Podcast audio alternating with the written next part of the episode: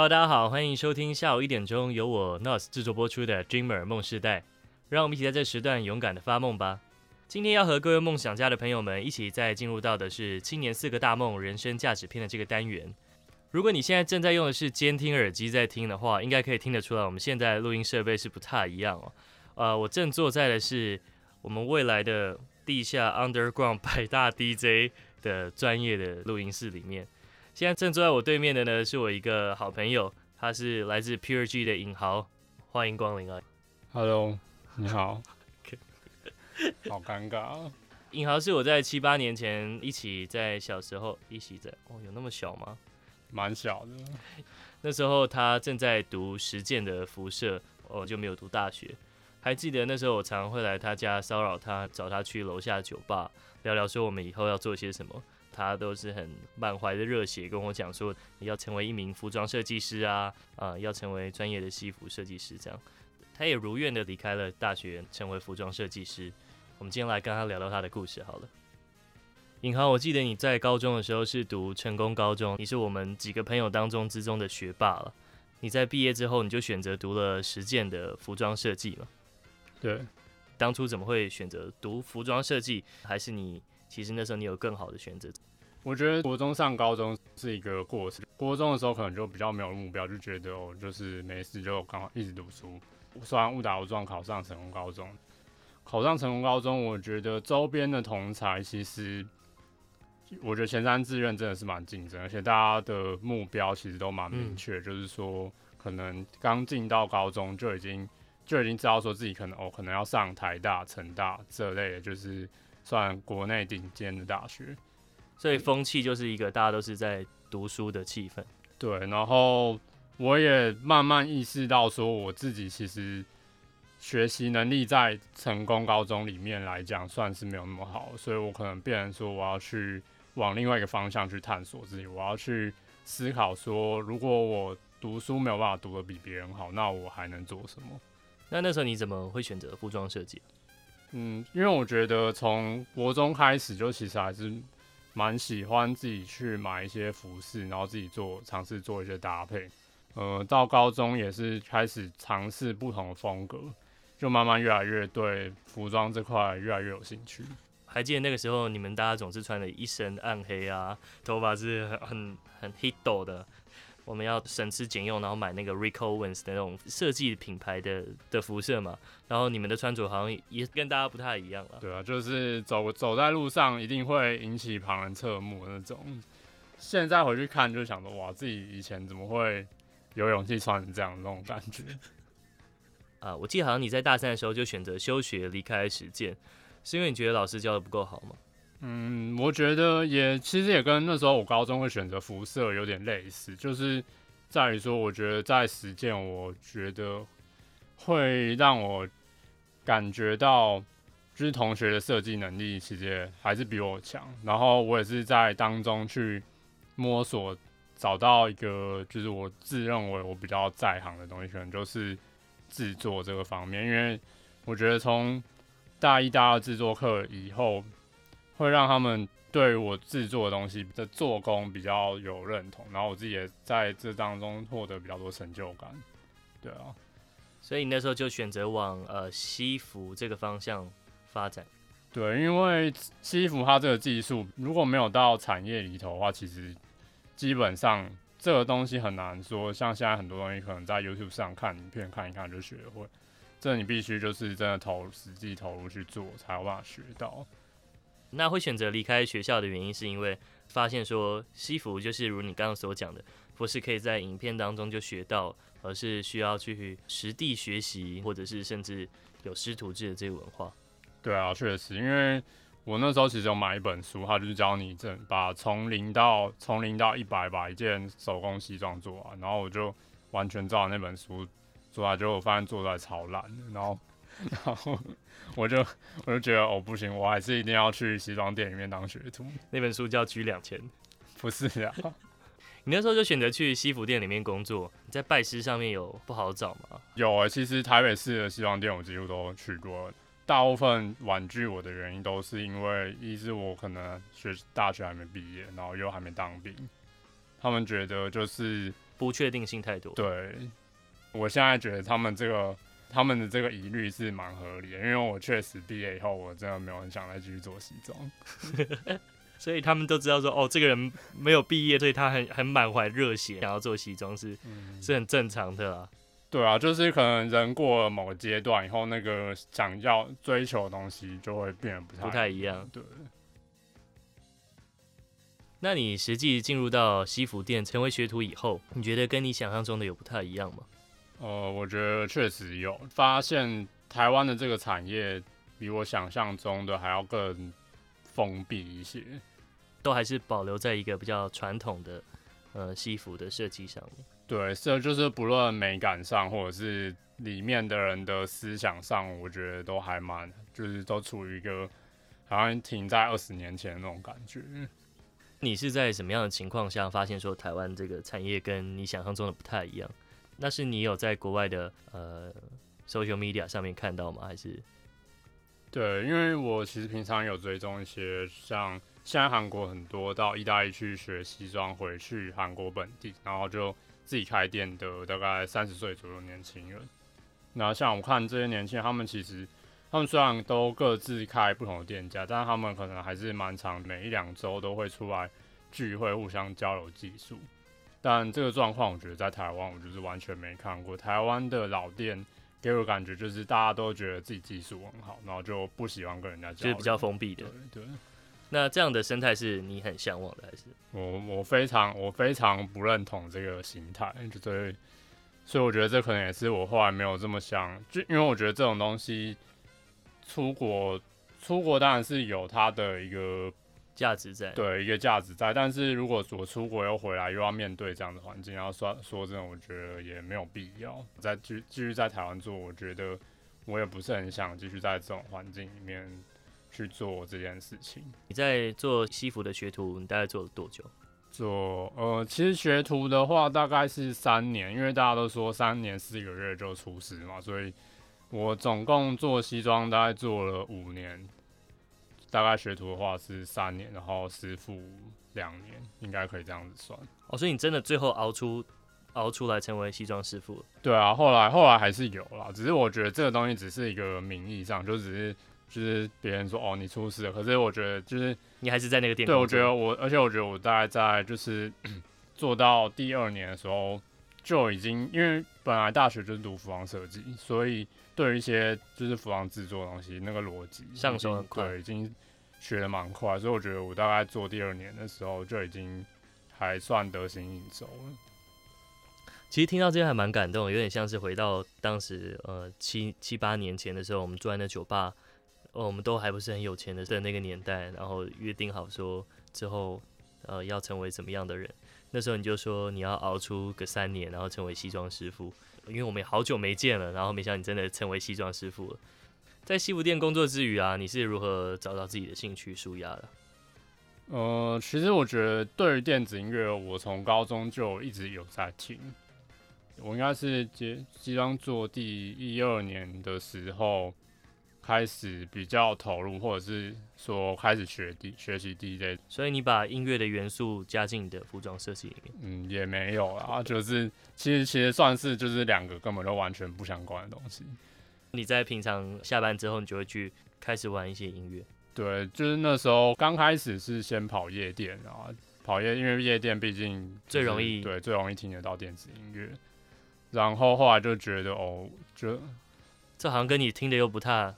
对，后来就觉得就是好像去夜店，感觉没有没有那么喜欢，或者是不是每次去都是有我喜欢的东西。那我就想说，那为什么我不要自己来自己学 DJ，然后自己放自己喜欢的音乐？那你是加入一个社团吗？还是什么样可以让你学习 DJ 呢？哦、呃，我那时候就是自己买了一台器材，然后我就我就自己自己摸。对，就是也有算是自学。对，那个因为我是我那时候去三创买器材，然后他们那时候买器材有附赠那个教学，器材教学 DVD，没有，这是课程，就是你还可以去上课那种。嗯，可他就只是教你说哦，比如什么什么按钮是干嘛的啊，那种就是很很基础的功能教学，他没有教到你真的可以做出一个怎么放歌。所以你就开始在下班的时候开始自己摸一点音乐。然后到大概什么时候让你成为一个可以在舞台上表演的 DJ 呢？呃，这个也要从那时候，那时候因为觉得没有听不到自己的音乐，想自己放歌，然后后来又觉得就是放歌放一放，又觉得好像，因为毕竟初学者嘛，也不太有什么上台的机会。那时候就跟跟我一起创办 p u r g 的那个那个朋友，他叫信平，然后就跟他讲说啊。如果都没有演出机会，那我们为什么不要自己办活动，然后自己就有演出机会？对，就是为自己创造一个机会。所以你们那时候是刚开始初期的 Pure-G，就是一个呃初学者的发表会。呃，可以这么说。呃，其实 Pure-G 这个品牌，它在最一开始，它其实是我们其实是想要让想要卖衣服。嗯，对，它是最早，就是好像在差不多就是我开始做西装那个时候。你就想说把这个音乐跟西服，然后你所会的东西都结合起来。嗯，刚开始不是，刚开始我们就是单纯，因为毕竟我们都是服装设计出来的，我们就想说就做一些酷衣服来卖。我记得你们当初第一代的衣服还有那种紧套式的，然后真的蛮酷的啊。刚开始就单纯只是想做一些酷衣服来卖，然后后来开始，后来开始学放歌，然后就觉得哦，这两个东西好像可以结合在一起。听到这里，我想我们先来听一小段尹豪他放的音乐。等下在节目回来呢，我们继续跟他聊他们是如何 build P R G 这个品牌。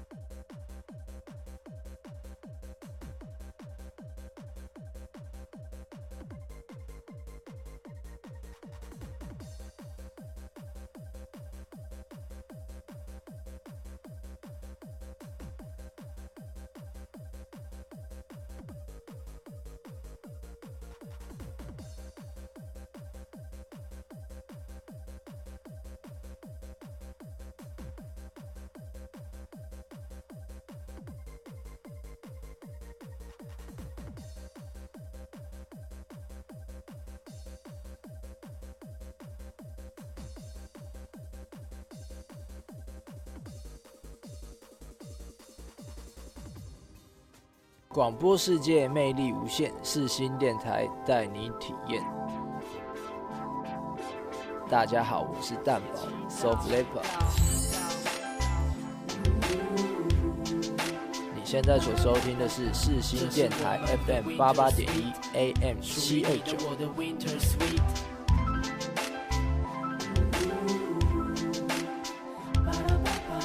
这是我们的 Winter Sweet。你的，我的 Winter Sweet。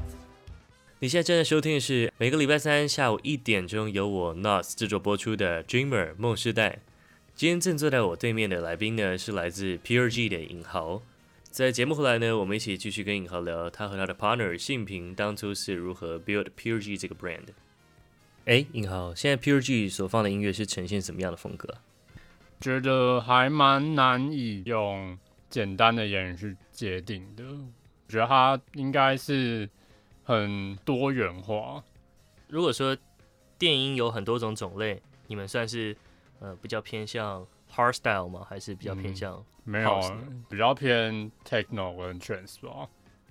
因为我觉得这样的曲风的诉求可能是一个比较就是一直很连续性，它的节拍是不间断，可是它还是有一定的舞感在。就有时候像 house 或是 disco，它可能会太 groovy，就是他感觉就是只是大家在那边扭一扭，我们不是，我们可能还是要再让舞客动得更剧烈一点。在我第一次去参加你们的这个电音派对的时候，我就可以感觉到你们的呃整个音乐啊是有很传达一个故事性的。你们从进场的视觉传达的设计啊，到音乐的整体，都是有完整的想要呈现一个不一样的感觉。在 Pure G 的草创阶段，你跟庆平两个人都是自学 DJ 的吗？对，所以你们那时候平常会怎么样互动交流？呃，我觉得其实，在刚开始我们喜欢的东西算蛮接近的，所以我们就是还蛮常就是互相传阅，然后就互相收藏我们彼此分享的音乐。可能在放歌的时候也很常，就是 B to B，大家一人接一首，然后就这样一直互相接下去。我还记得你们那时候好像还有那种双人搭配啊，那种桥段啊。对对对。哎、欸，你们 Pure G 现在办过几场 Party 的活动？目前为止办过六场，六场都是在什么样的场地呢？呃，第一场是 I Pipe，就是公馆的河边那个 Pipe，然后后面接下来就全部都是在 Final。Final，对。在办过这六场的活动下来，你自己有比较有印象深刻，或者是喜欢哪一场的活动吗？呃，应该是二零年八月八号办的一场活动。那那一场活动，我们其实邀请到一个还蛮大咖的音乐人，但很圈外的朋友比较没听过。他就是子兴，然后他目前是常住在上海。他其实是马来西亚人，但是他好像也是跟台湾有一点有一点渊源，所以他那时候。因为他刚好认识 Final 老板，然后那时候就让我们邀请到他来当做我们的主秀。嗯、然后那一场活动，我记得来了快四百个人啊，就是整个整个 Final 都快要被塞爆的那种，然后很炸的那种，对，超超级挤。我那时候我那时候从那个舞池区我要进门，然后我几乎快要走不到 DJ 台上。就是真的超超级多人哇，感觉就是满满的粉丝的那种感觉。对，我真的是第一次感觉到，就是我自己办的活动有办法影响到这么多人，其实算是还蛮感动的。你那时候有没有一个冲动，是想要从 DJ 台上面跳下去，然后让大家接着你？哦，没有啊，因为我觉得 Underground 的夜店不会像，就是比如说像新一区那种夜店，它是一个超高的 DJ 台，就是啊 DJ 就是一个。万众瞩目的对象，他没有那么把 DJ 这个角色巨型化那种感觉。嗯，对，Underground 的夜店的 DJ，他他站的位置稍微比一般人高一点点，你可能站后面一点你就看不到这个人。对，像你刚刚说到子兴是你们这场活动的主秀，呃，你们一场活动下来会有几组 DJ 然后来做放歌？嗯，通常大家都会有五到六个 DJ。是安排每个时段有不同的 DJ，对，大概大概一个就是放一个小时或一个半小时，或两个。那个时候子兴放两个小时，因为它算是一个就是 headliner。我那时候第一次来听你的表演的时候，你好像是被排在最后面。哦，对，因为有几场我我几乎都是放后面，因为我们有时候排的逻辑会比较偏向，就是你放的曲风速度越快，会放会放在越后面。你们那时候第一场的表演是真的很很 hard style 很重，当场我真的有被感染到，看到全部人都在对空气捶拳头，说哇这个也太炸，真的是一个很精神舒压的一种呃听电音的方式啊。这样子六场的活动都是 Pure G 来做主办的嘛？是，对，所以 Pure G 其实也不是一个只有单纯放音乐的一个单位，然后它也是一个会邀请其他的 DJ 然后来一起合作，然后做一个。crossover 的呃 DJ 的合集这样子，嗯，对，可以算是。而且我觉得 Pure G 它本身，像其实我们现在在执行的项目，以定期发行来讲，我们现在有 Pure Guest，然后还有 Pure Gallery。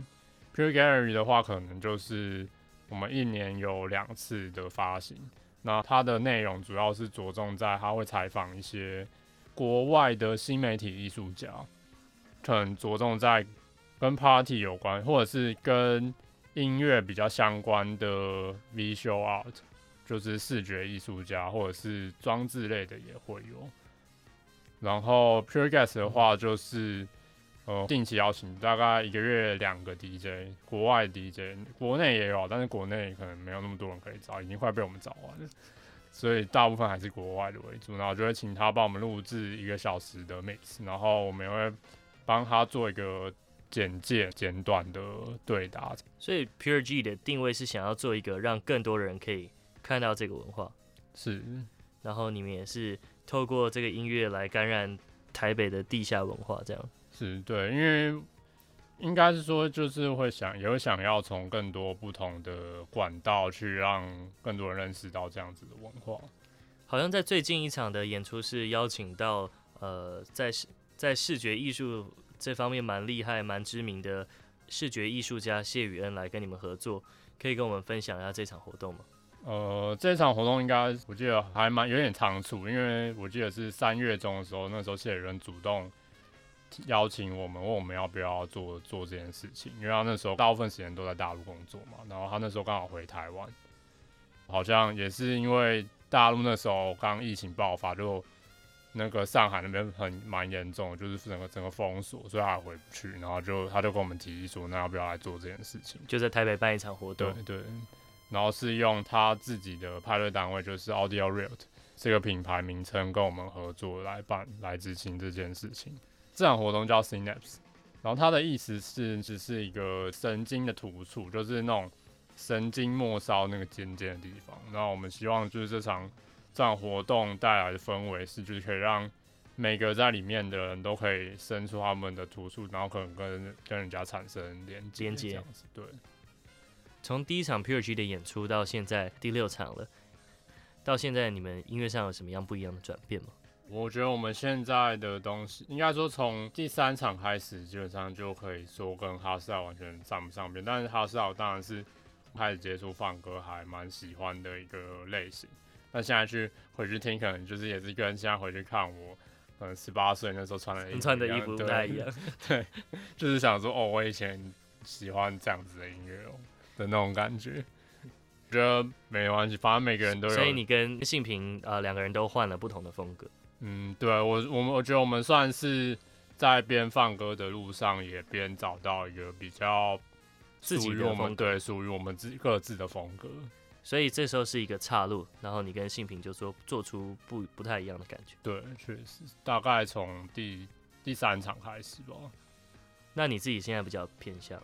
我自己，我自己还是在现场，我还是蛮喜欢放一些就是 trance 比较旋律性，然后我自己还蛮喜欢一个元素就是 bassline，这个东西比较常出现在 house 里面。嗯哼，但是因为现场考量，我不会去放太轻快的 house，我喜欢选取的是一些比较呃稍微重节奏一点 house，但是比起 techno，它还是没有到那么那么沉重的感觉。刚刚讲的这个 bassline 是什么样的东西？可以跟我？呃，它像是一个衬底，它就是像 house，它有 hi hat，就是那种比较高频那种 kick kick kick kick 的那种声音，然后还有 bassline 就是。它会有一个嗯嗯嗯嗯嗯嗯的那种那种声音，比较 goofy 的那种。对对对，它会让你有一种就是摇摇摇曳的感觉。呃，性平的话就是，它就比较偏 techno，然后还有一些比较特殊的，因为我觉得他还蛮会收集一些蛮稀有的音乐，他就是啊会放在他的合集里面，对，放在他的 mix 里面。那 techno 又是什么？techno 吧，我觉得它。要形容的话，我觉得它算是一个是一个重，也没有到非常重。其实 techno 不 techno 还有可以细分为好几种，以比较经典的，就像是德国那种很工业感，就是他们主要主打还是一种比较冰冷的工业感，就是感觉你好像在一个那种废弃厂房里面敲铁的那种感觉，就是这样刚刚刚刚刚的那种感觉。我们今天所在聊的这样的。电音是是比较属于 underground 类型的电音风格，那这样的音乐啊，它是比较盛行在哪样的地区啊？呃，主要还是欧洲，因为美国它那边的曲风，我觉得主要还是偏主流，就比如说像 EDM 啊，然后 techno 也有，可是 techno 其实还有两，大概还你可以用两种很大的范围去分，有一种是比较偏向。EDM 的 techno，然后还有一种是比较 underground 一点的 techno。那 underground 一点的 techno 的指标可能就是像德国有一间算是 techno 指标夜店叫做 Berghain，对，那边已经是 underground techno DJ 的最高殿堂。嗯，对。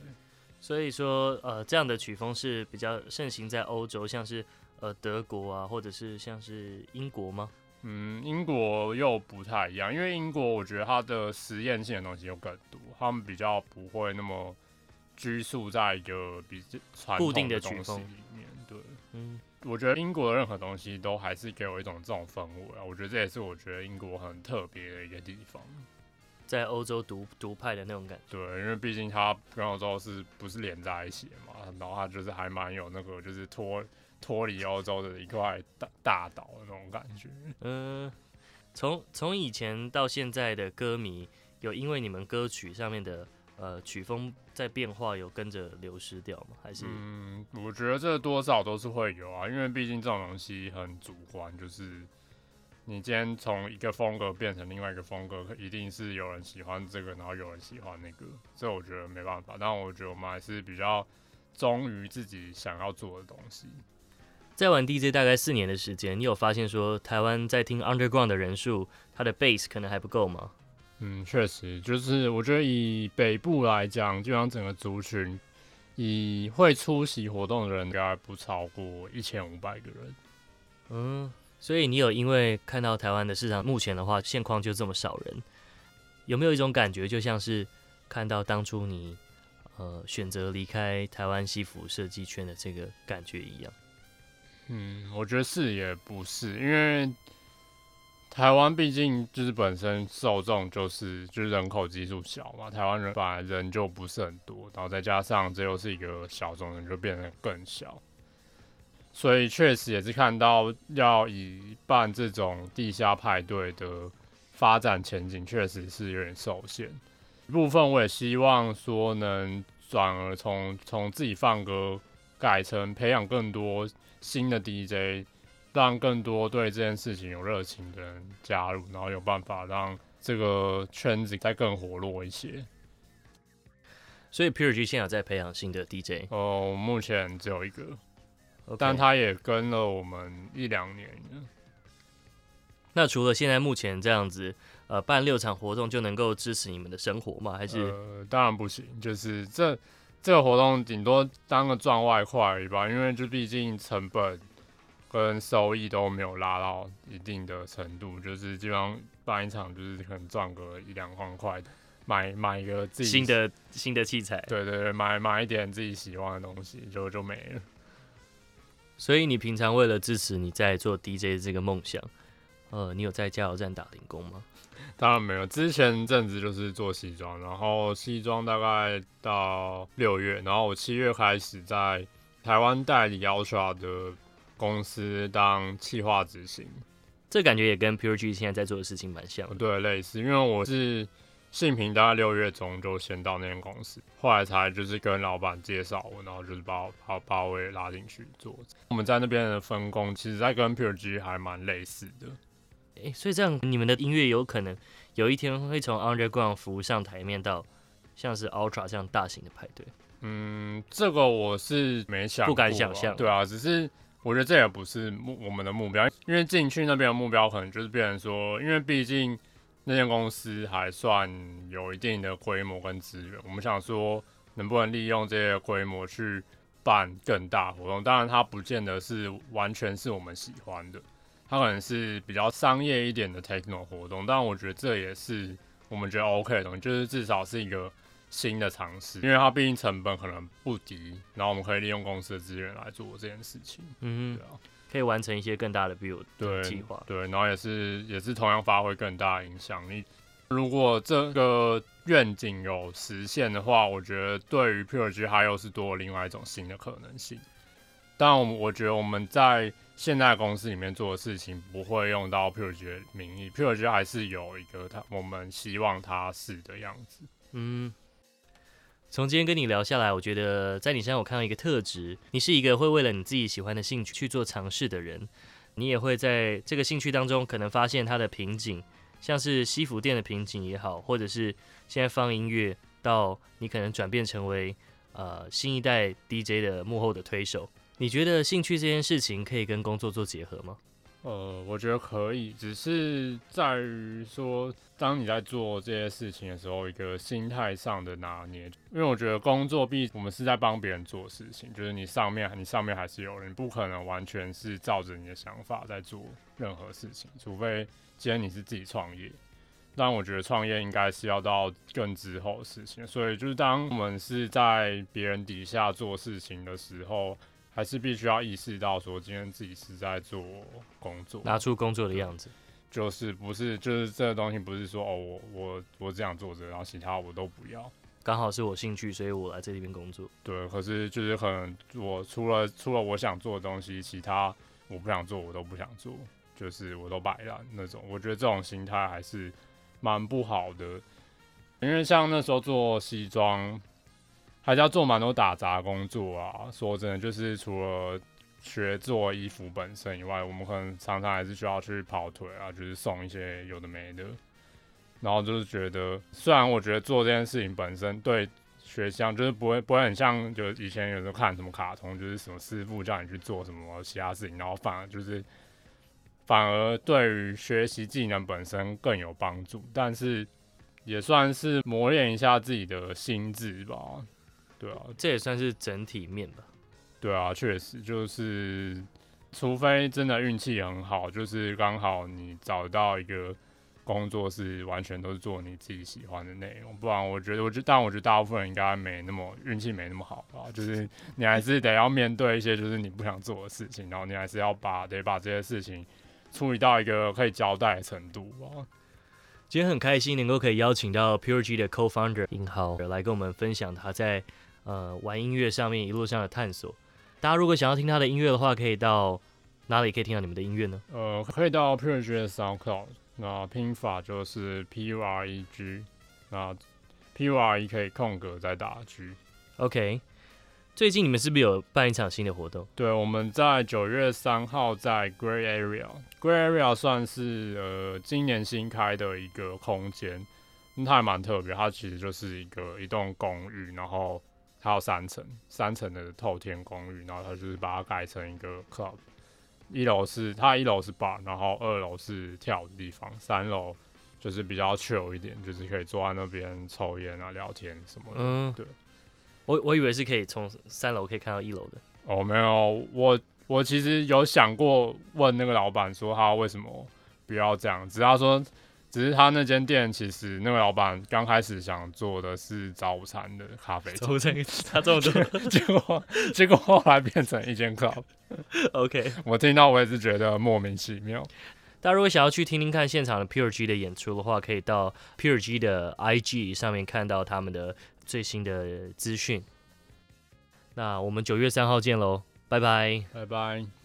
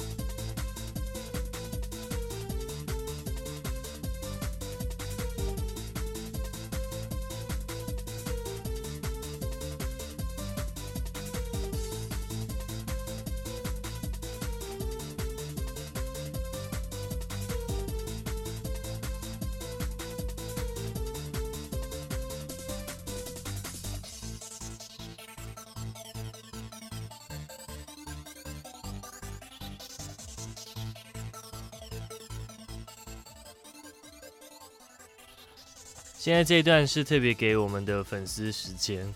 那我今天邀请到的是我们 Ultra 四邦奈的活动企划 PureG 的 Co-founder 尹豪来跟我们分享一下。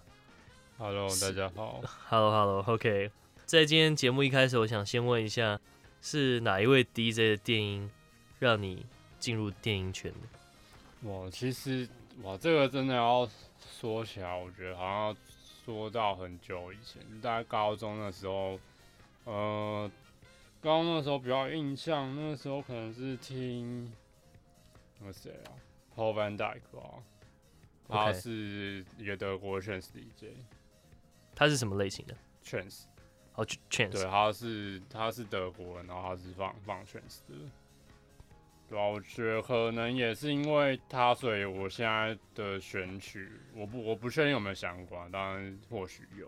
所以你现在会有带一点他的那种风味？嗯，会会，我的选曲会偏向 Trance，但是不会是 Van Dyk 现在放的那种 Trance。嗯哼，在开始接触电影以后，你有听过哪些曲风？你可以跟我们。讲一下吗，我其实很多，基本上所有人都听过。嗯，对，可以这么说。呃，刚开始放歌的时候会觉得我哦，因为我放这个音乐，我就只听这个。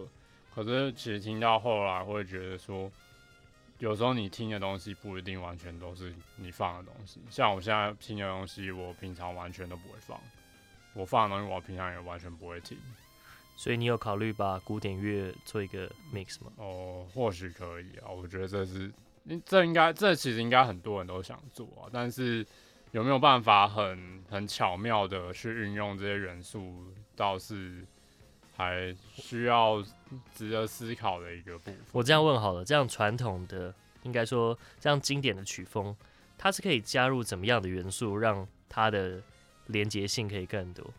嗯，我我目前听过只有加的很烂的，就是比如说就是那种你很耳熟能详的旋律，或者比如说像是大黄蜂啊那种，或者是某些、嗯、某些让让人一听就知道是什么音乐旋律，然后就是把某一段旋律直接加到音乐里面，哦，就只是在一段他的表演当中做一个呃 cover，然后做一个致敬。对对对，这种算是比较。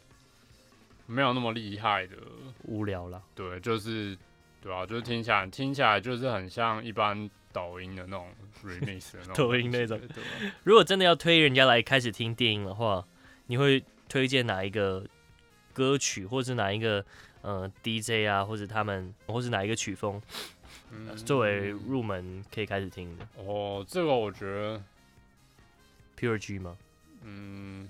还好，因为 PureG 它算是一个活动单位，然后或者是一个音乐厂牌，它不太算是，它比较没有一个明确的曲风，或者是它还是它的定位还是比较多元化一点。所以如果要推坑别人来听电影，我会希望他有办法实际到 club 去体验，就是现场电子音乐活动。对，我觉得这会，这对于他。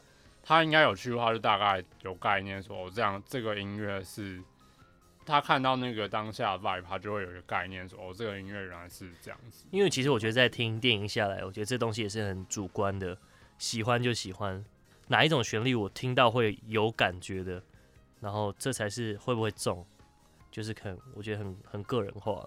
哦，对啊，而且还有一还有一点，我觉得也是因为电子音乐，呃，如果不谈论就是 EDM，可能有些歌曲已经流行歌化的话，其实以以一些 trance 或者是 techno 来讲，他们的音乐还是偏抽象，就他不会说像流行歌一样，哦，就是唱说哦什么我今天心情很好，什么我爱你啊，就是这些把它直接全部写到歌词里面。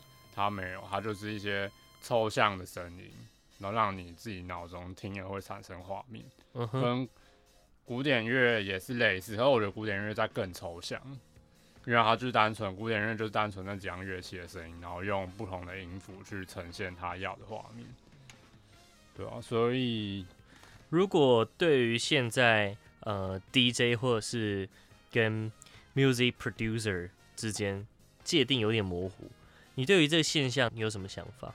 嗯，这样说哈，我觉得现在的 DJ，假如他真的想以 DJ 的身份提高自己的知名度的话，我觉得他一定要有就是 production，就是他一定要有自己会制作的能力，因为。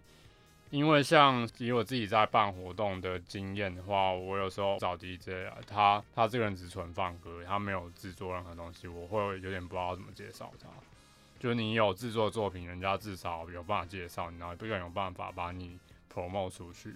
嗯哼，对啊。所以我觉得 DJ 技巧，因为 DJ 技巧其实说真的，它的门槛不高。尤其现在的 DJ 的器材又变得越来越好用，就是基本上你可能不会放歌，我教你一天你就会放歌。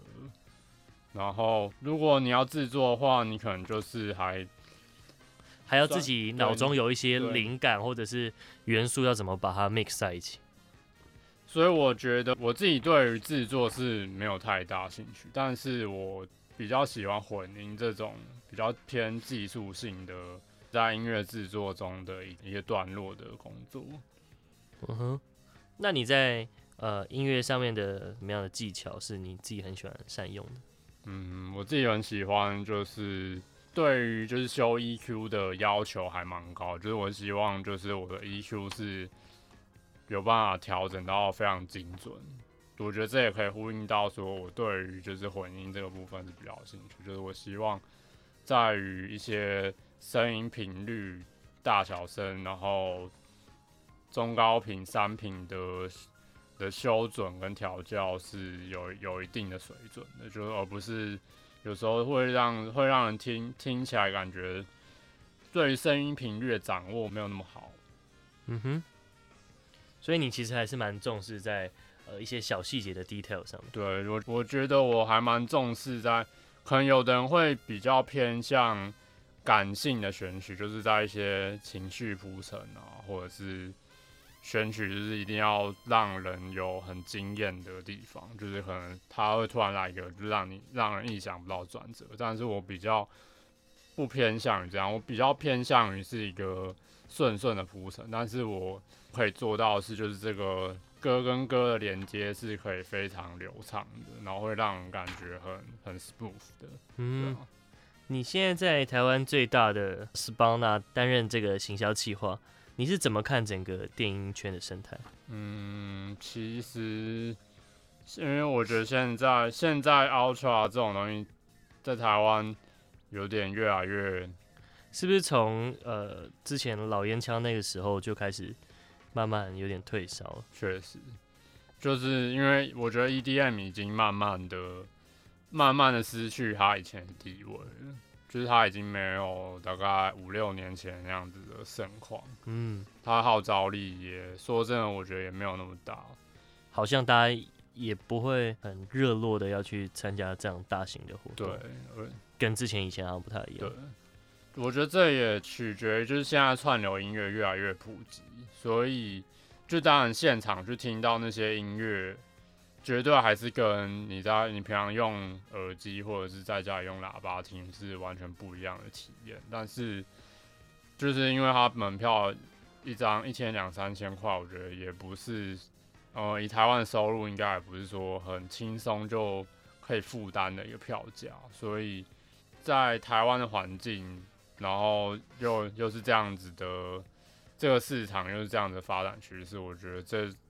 就是 EDM 市场确实有逐渐在萎缩，我感觉反而是像主流的 Techno 慢慢有越来越蓬勃，所以它其实都是也是一直在变的。对对，我觉得这其实跟服装流行有点类似，就是因为像 Techno 啊，那这种东西也是大概从八零年代开始就所以会流行回来的东西，所以它就是就是几个东西一直在循环。